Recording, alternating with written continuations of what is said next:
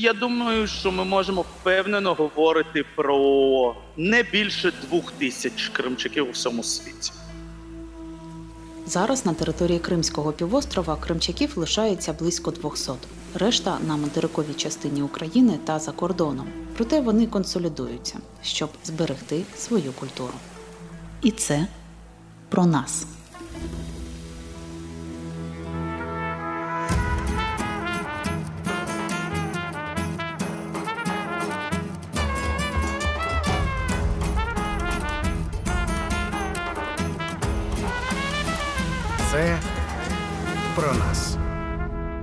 Культурна мозаїка народів півдня.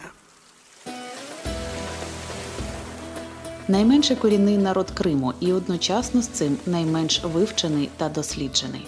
Проте не менш цікавий, бо з'явився багато століть тому. Вирізняє кримчаків передовсім віра. Вони сповідують ортодоксальний юдаїзм з кримчацькими молитовними ритуалами. Кримчацькі молитовні ритуали відрізняються від традицій юдейських течій. Вони розвивались окремо від сусідніх спільнот і водночас взаємодіяли з ними, переймаючи звичаї один в одного.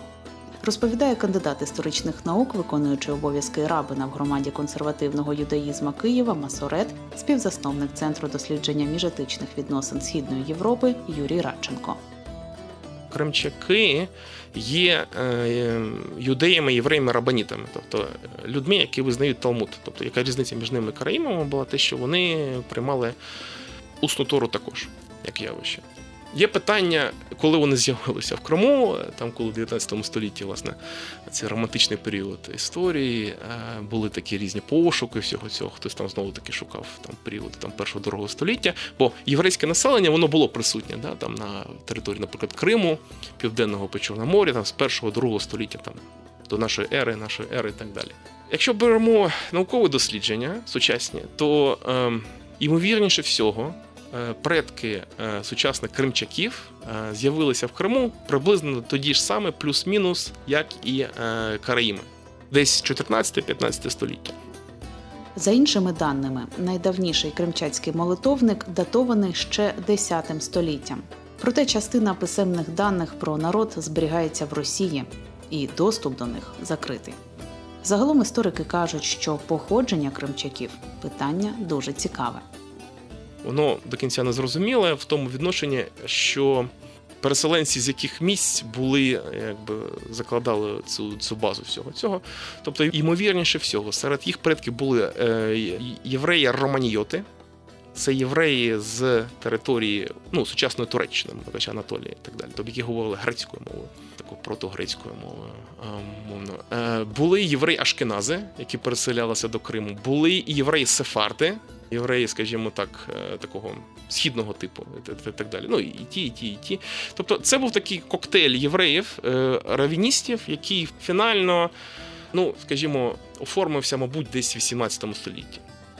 Кримчаки формувались поруч з караїмами та кримськими татарами, у культурах яких є спільні риси та й відмінності. Це впливало і на стосунки народів. Як явище, да, як культура, Взагалі, ця взаємодія до приєднання Криму до Російської імперії вона мала свою специфіку. Ті джерела, які е, доступні наразі, говорять про те, що між Караїмами і Кримчаками було таке співробітництво, скажімо так. Е, бо Кримчаків було менше. Е, до речі, сама назва це 19 століття, 1859 рік вперше з'являється, як явище в документах як Кримчак. До цього їх називали просто Єгутлер. Там турки, мовно кажучи, їх розділяли так в єгудлер, які з це кримчаки, і єгудлер, які без пейсів, це е, караїми. Була така ситуація, в принципі. І релігійна дискусія це нормально для єврейського світу, коли караїми і кримчаки між собою дискутують, хто кращий єврей, там хто більший єврей, хто справжній єврей. Це з одної сторони. А з іншої сторони, е, якраз в ситуації Криму була була такі моменти, що караїми як е, громада більша, впливовіша. Е, сильніша, вони таки робили якби підтримку, протекторат над кримчаками, як меншістю такою. В період Кримського ханства кримчаки жили великими групами по всій території півострова, займались торгівлею та ремісництвом. Ставлення до них було толерантним. А з приходом Російської імперії ситуація змінилась. Кримчаків почали обкладати податком та мобілізувати в рекрути російської армії. Звісно, це викликало незадоволення. Чиновники сказали: Окей, а якщо ми, ми їм дамо такий статус, то євреї ашкенази будуть приїжджати до Криму і записуватися до громади якраз кримчаків. Ну, це, це буде таке вікно, яке дасть можливість, е, мовно кажучи, ашкеназам уникати оцих ось законів е, пригнічуючих, які є в Російській імперії. За рахунок цієї громади, бо релігійно і кримчаки, і ашкенази це одна релігійна громада. Приймають Талмуд, Шульхана Рух і так далі. так далі. Але в кримчаків був окремий свій е, нусах, наприклад, Сідуру. Що таке нусах Сідуру? Це традиція молитви. Тобто вона відрізняється, наприклад, є нусах Ашкеназ, є нус, нусах Сефард, є нусах Сфараді, є, є нусах, наприклад, я не знаю, там кавказьких євреїв, є нусах бухарських євреїв і так далі. Але е, якраз на території от Російської імперії, це 19 століття, кримчаки вони мали фактично такий статус, як і, євреї Ашкенази, як явище. Вже у 20 столітті з приходом радянського союзу до кримчаків були застосовані такі самі репресії, які застосовувались і до кримських татар. Будь-які ознаки самоідентифікації радянська влада майже весь період існування намагалась стерти. Усіх зачепила і колективізація, і ліквідація органів місцевого самоврядування, тобто джамаати, а також ліквідація молельних домів. Варто знати. В цей період наближалась і найстрашніша сторінка в історії народу Голокост. Під час захоплення нацистами Кримського півострова абсолютна більшість кримчаків, близько 80%, загинуло. Людей знищували через їхню віру. Масовий розстріл євреїв Криму та кримчаків відбувся у 1941 році на 10-му кілометрі Феодосійського шосе у Сімферополі.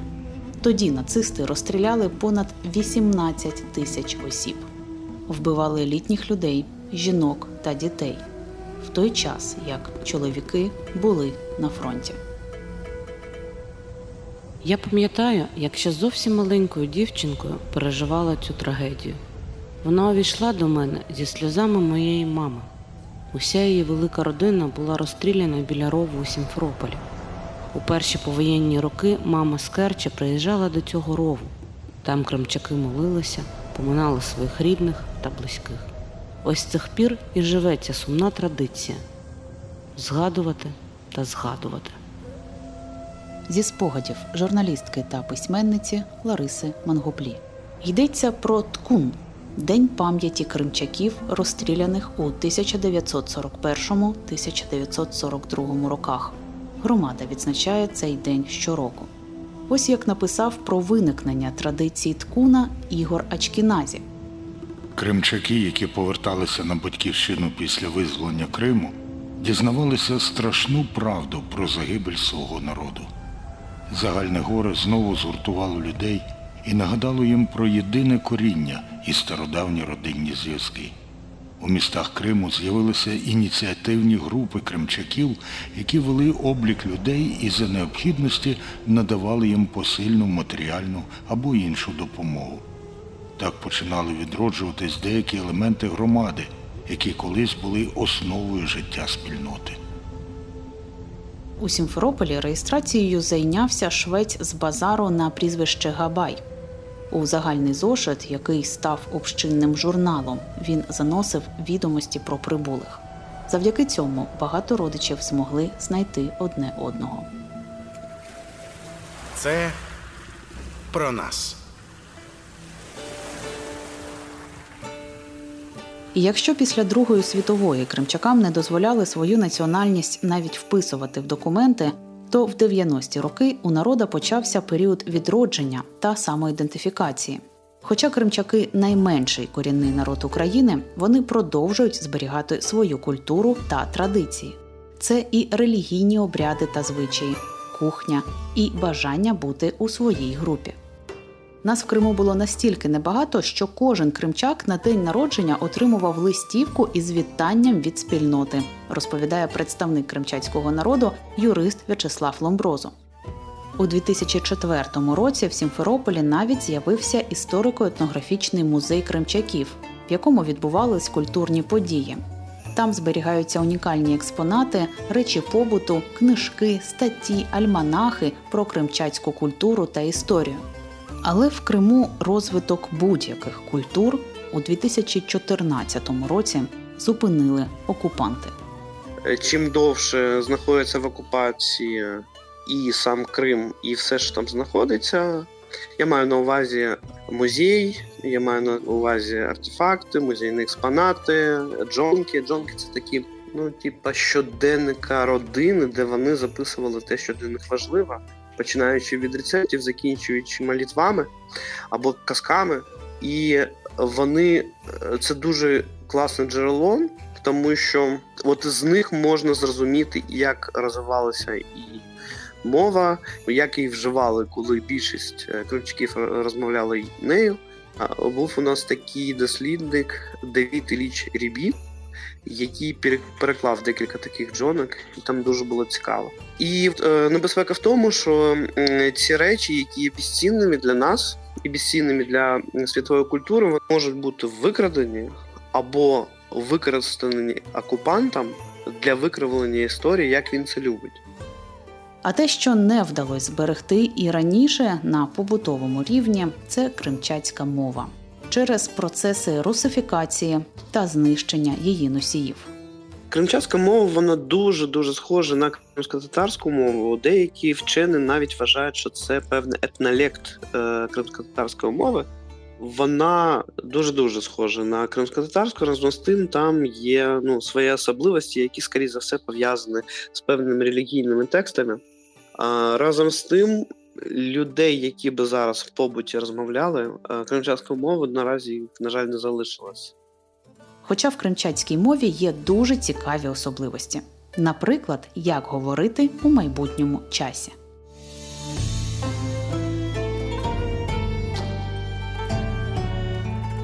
Знаю з дитинства.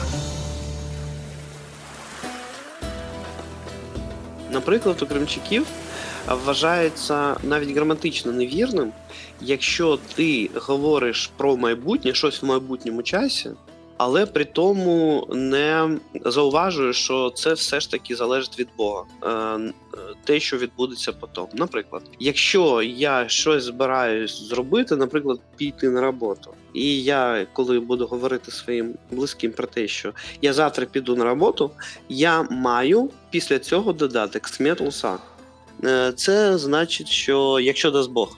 І це настільки в'їлося, що е, коли там хтось з- говорить щось, е, говорить щось в майбутньому часі, я коли малий, мені постійно хотілося саме постійно хотілося його поправити, типу, скажи ксметлуса. Або є така, коли людина дуже балакуча, їй е, кажуть чок соломя, е, це багато не говори. І цю фразу сприймав як ну просто по, по смислу. Та я не знав, що це кримчакська фраза. І були дуже е, цікаві історії, коли е, в іншому оточенні, наприклад, там в школі там або в садочку, коли зовсім маленький був, е, коли ти це говориш, а тебе не розуміють. А ти не розумієш, що тебе не розуміють. І таких фраз, і- бо фразеологічне лише було не один, не два, багато, і тому було до певного часу, коли був маленький, я не розумів, чому вони не розуміють. В'ячеслав Ломброзо виріс у змішаній родині кримчаків та українців, але вплив кримчацької культури був сильнішим завдяки бабусі та дідусю. В дитинстві В'ячеслав думав, що фрази кримчацькою мають розуміти і інші діти. був такий дуже камінний випадок. А воно пов'язано з грою слов українською і е, ну, в моєму випадку, на жаль, це було російською і кримчакською. Справа в тому, що не квапся або потихеньку кримчакською буде я ваш, я ваш. Розумієте? Або я ваш. Українською чи російською це зовсім інший смисл має це слово, правда? Це, це вираз. Ось, і коли, а, коли ти там якомусь знайомому чи знайомому, ну ще в дитинстві там говориш, там, типу, не квапся і кажеш, я ваш. Ось, вони, вони тебе не розуміють і піднімають очі, що ти наш. А дідусь В'ячеслава любив розповідати анекдоти, і кожен з них називав кримчацьким. Я пам'ятаю класний анекдот кримчакський. Він стосується е, те, що кримчаки дуже люблять чебуреки і не мають цьому міру. Він приблизно звучить так, що сидить кримчак вдома, їсть чебуреки. Їсть чебуреки і вже стільки з'їв, що йому просто стало погано.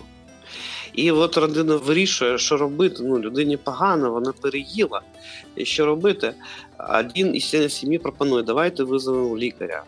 Інший член сім'ї пропонує, давайте ми дамо йому таблетку, він вип'є таблетку, йому стане краще. На що той кримчак, який об'ївся, каже про те, що якщо б в мене було б місце в животі для таблетки, я би обов'язково з'їв би ще шматочок чебурека. Ще кримчацькій культурі притаманні майси, тобто повчальні історії. Одну з них В'ячеслав запам'ятав на все життя. От уявіть собі, що було два друга, так? І вони дуже міцно дружили е, між собою. І один друг дізнався, що у іншого є ворог, такий серйозний, заклятий ворог. І для того, щоб допомогти своєму другу, він один раз вночі прийшов е, до ворога і його вбив для того, щоб допомогти своєму другу. Після того він повертається е, до свого друга і радіє про те, що слухай, друже, я тобі допоміг, я вбив твого ворога. На що той інший друг дуже смутився. І смисл цієї майси, ну, цієї розповіді, вона про те, що треба остерігатися того друга, який вбив твого ворога, тому що він на це вже здатний. Це дуже вплинуло на мене. Це дуже така цінностна, вона про цінності, розумієте? Це можна пов'язати з іншими речами, не обов'язково з людським життям. Це може бути з речами, таке інше. Тобто тоді, коли має значення вчинок, а не розмір його або предмет посягання. Тобто, якщо ти, наприклад, там, ну не знаю, е, розпорядився не власним майном, ну, наприклад, якщо там якась там, не знаю, скрепка якась, неважливо, важливий сам факт, то, що ти вже здатний, розумієте, на крадіжку. Це про цінності. До речі, всі ці історії у родинах кримчаки розповідають і своїм дітям, а ще готують їм національні кримчацькі страви. На смак і запах. Формувалась кухня кримчаків на основі їхніх релігійних переконань та звичаїв. Звідти традиції, що і як правильно їсти, говорить історик Юрій Радченко. Наприклад, якщо ти кримчак, ти очевидно не будеш їсти, мабуть, да, на якомусь заході, де сидять караїми, е, де змішано м'ясне і молочне. Бо це заборонено кримчацькою за рабіністичною галахою з одної сторони. Є, наприклад, певні такі е, ригористичні підходи в галасі релігійному законі караїмському щодо, наприклад, рабіністичного, наприклад, різки. Тобто будь-яке м'ясо, да? тобто є там кошерні види, наприклад, тварин. Але ці тварини мають бути зарізані відповідно до галахи. Тобто це є спеціальний різник, шохіт він називається. І якщо шохіт не зарізав е, відповідно до права, їсти це не можна. Це треф, трефне м'ясо. Його викидують або продають не євреям, да? та- так далі, віддають, або продають, або віддають за відповідно з релігійним законом. А от які страви є суто кримчацькими, складно сказати. Бо Крим, хоч і прекрасний, але невеликий. Дифузія культурна, зокрема, вона відбувалася зі всіма народами, і відповідно і кухня е, теж дуже схожа. Тому як будь-які близькі народи, вони якби, час від часу оспорюють там первенство використання тої чи іншої кухні, ну тої чи іншої страви. Звичайні для всіх е, схожі е, назви і страви це кубате, чоче. Чоче це на кшталт кубите тільки в вигляді таких пиріжків. Це, до речі, дуже зручно. Вони дуже смачні і такі компактні. Та є й такі страви, які в інших культурах не зустрічаються. В нас є созмія. Созмія це такі, уявіть собі, щось на кшталт е, пельмені, а, але вони посипані е, грецьким горіхом, важковим маслом і е, трошки хлібного м'якішу. От уявіть собі, що це таке. От я, так, я таке не бачив. От, потім в нас є така страва, як кашкаши називається. Це уявіть собі такі маленькі-маленькі пельмешки, але вони не закриті, а такі як вушки такі, знаєте, маленькі. І вони в такому томатному соусі. Дуже прикольно. Це така перша страва, це супер. Цікаво, що існує і ціла книга, присвячена рецептам кримчацької кухні. Десь на початку 90-х товариство Кримчаков воно кинуло кліч про те, що вони збирають е, рецепти всіх страв, які е, готують кримчацькі сім'ї. Я навіть пам'ятаю, як е, це відбувалося, тому що і моя бабуся сповняла свою частину, там і інші, е, і інші люди, і таке інше. І потім це все збиралося, робився якийсь такий середній рецепт з- е, середніми інгредієнтами, і е, на підставі цього була створена книга, яка називається Секрети кримчацької кухні. Це про нас. Цікаво і самобутньо звучить і кримчацька музика.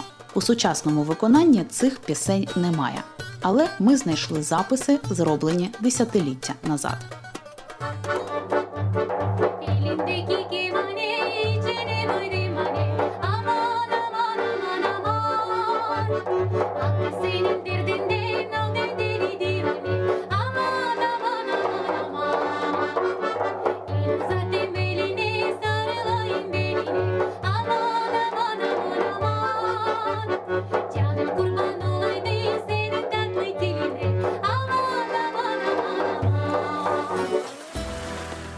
Спільна історія, культура та бажання зберегти своє унікальне тримає кримчаків з усього світу на зв'язку. Наразі єдиним зареєстрованим товариством є Кримчацьке культурно-просвітницьке товариство Кримчахлар. Воно з'явилось у Криму ще у 1989 році.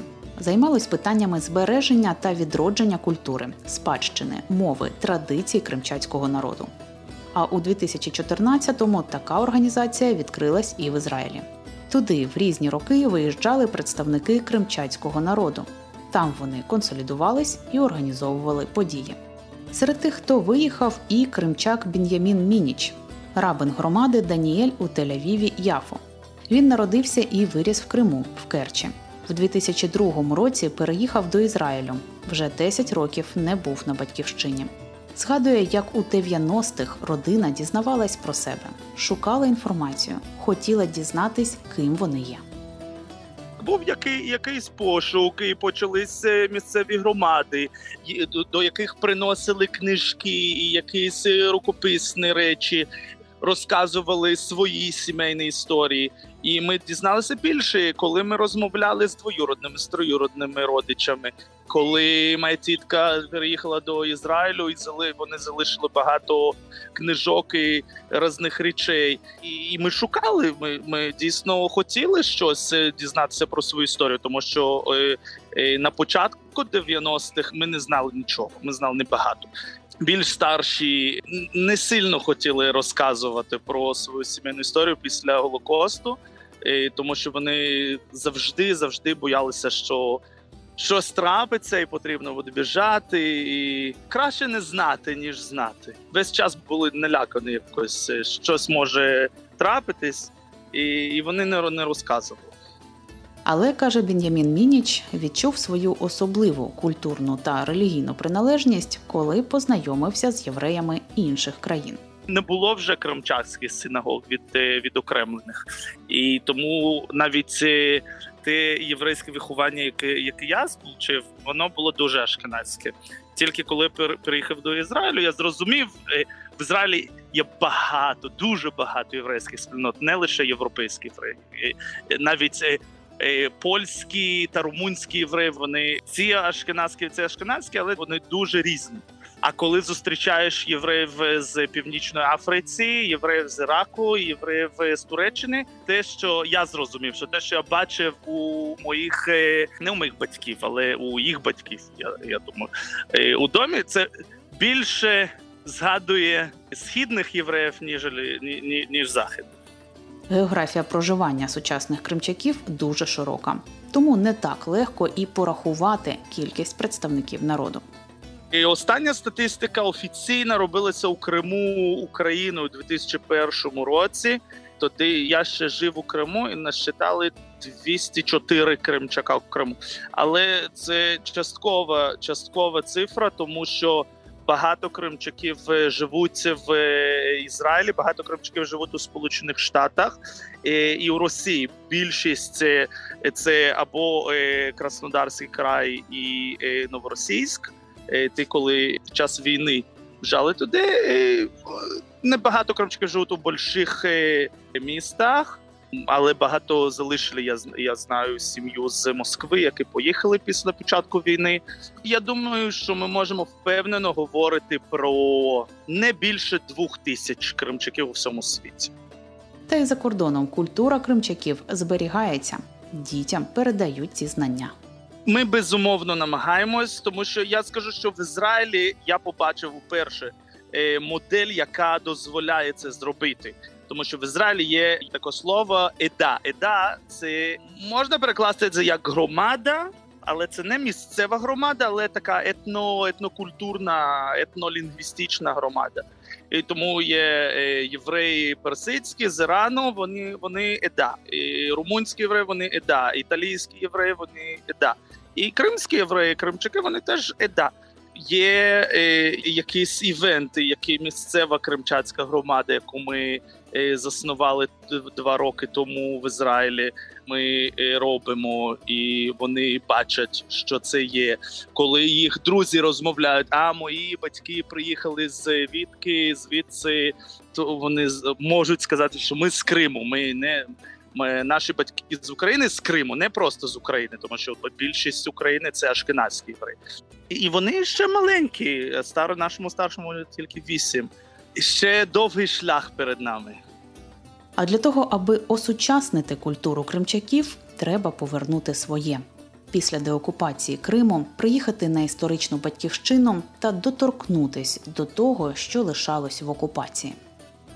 Хотілося б приїхати з візитом, безумовно, тому що я думаю, що є ще багато спадщин, які не були досліджені, і, і навіть якщо кримчаки не повернуться до Кримського півострова масово, безумовно, це дуже важливо зберегти цю спадщину е, у якійсь формі, не тільки, не тільки у формі музею, який е, співає про те, що було, але і про те, щось, що розкаже та покаже, що існує сьогодні.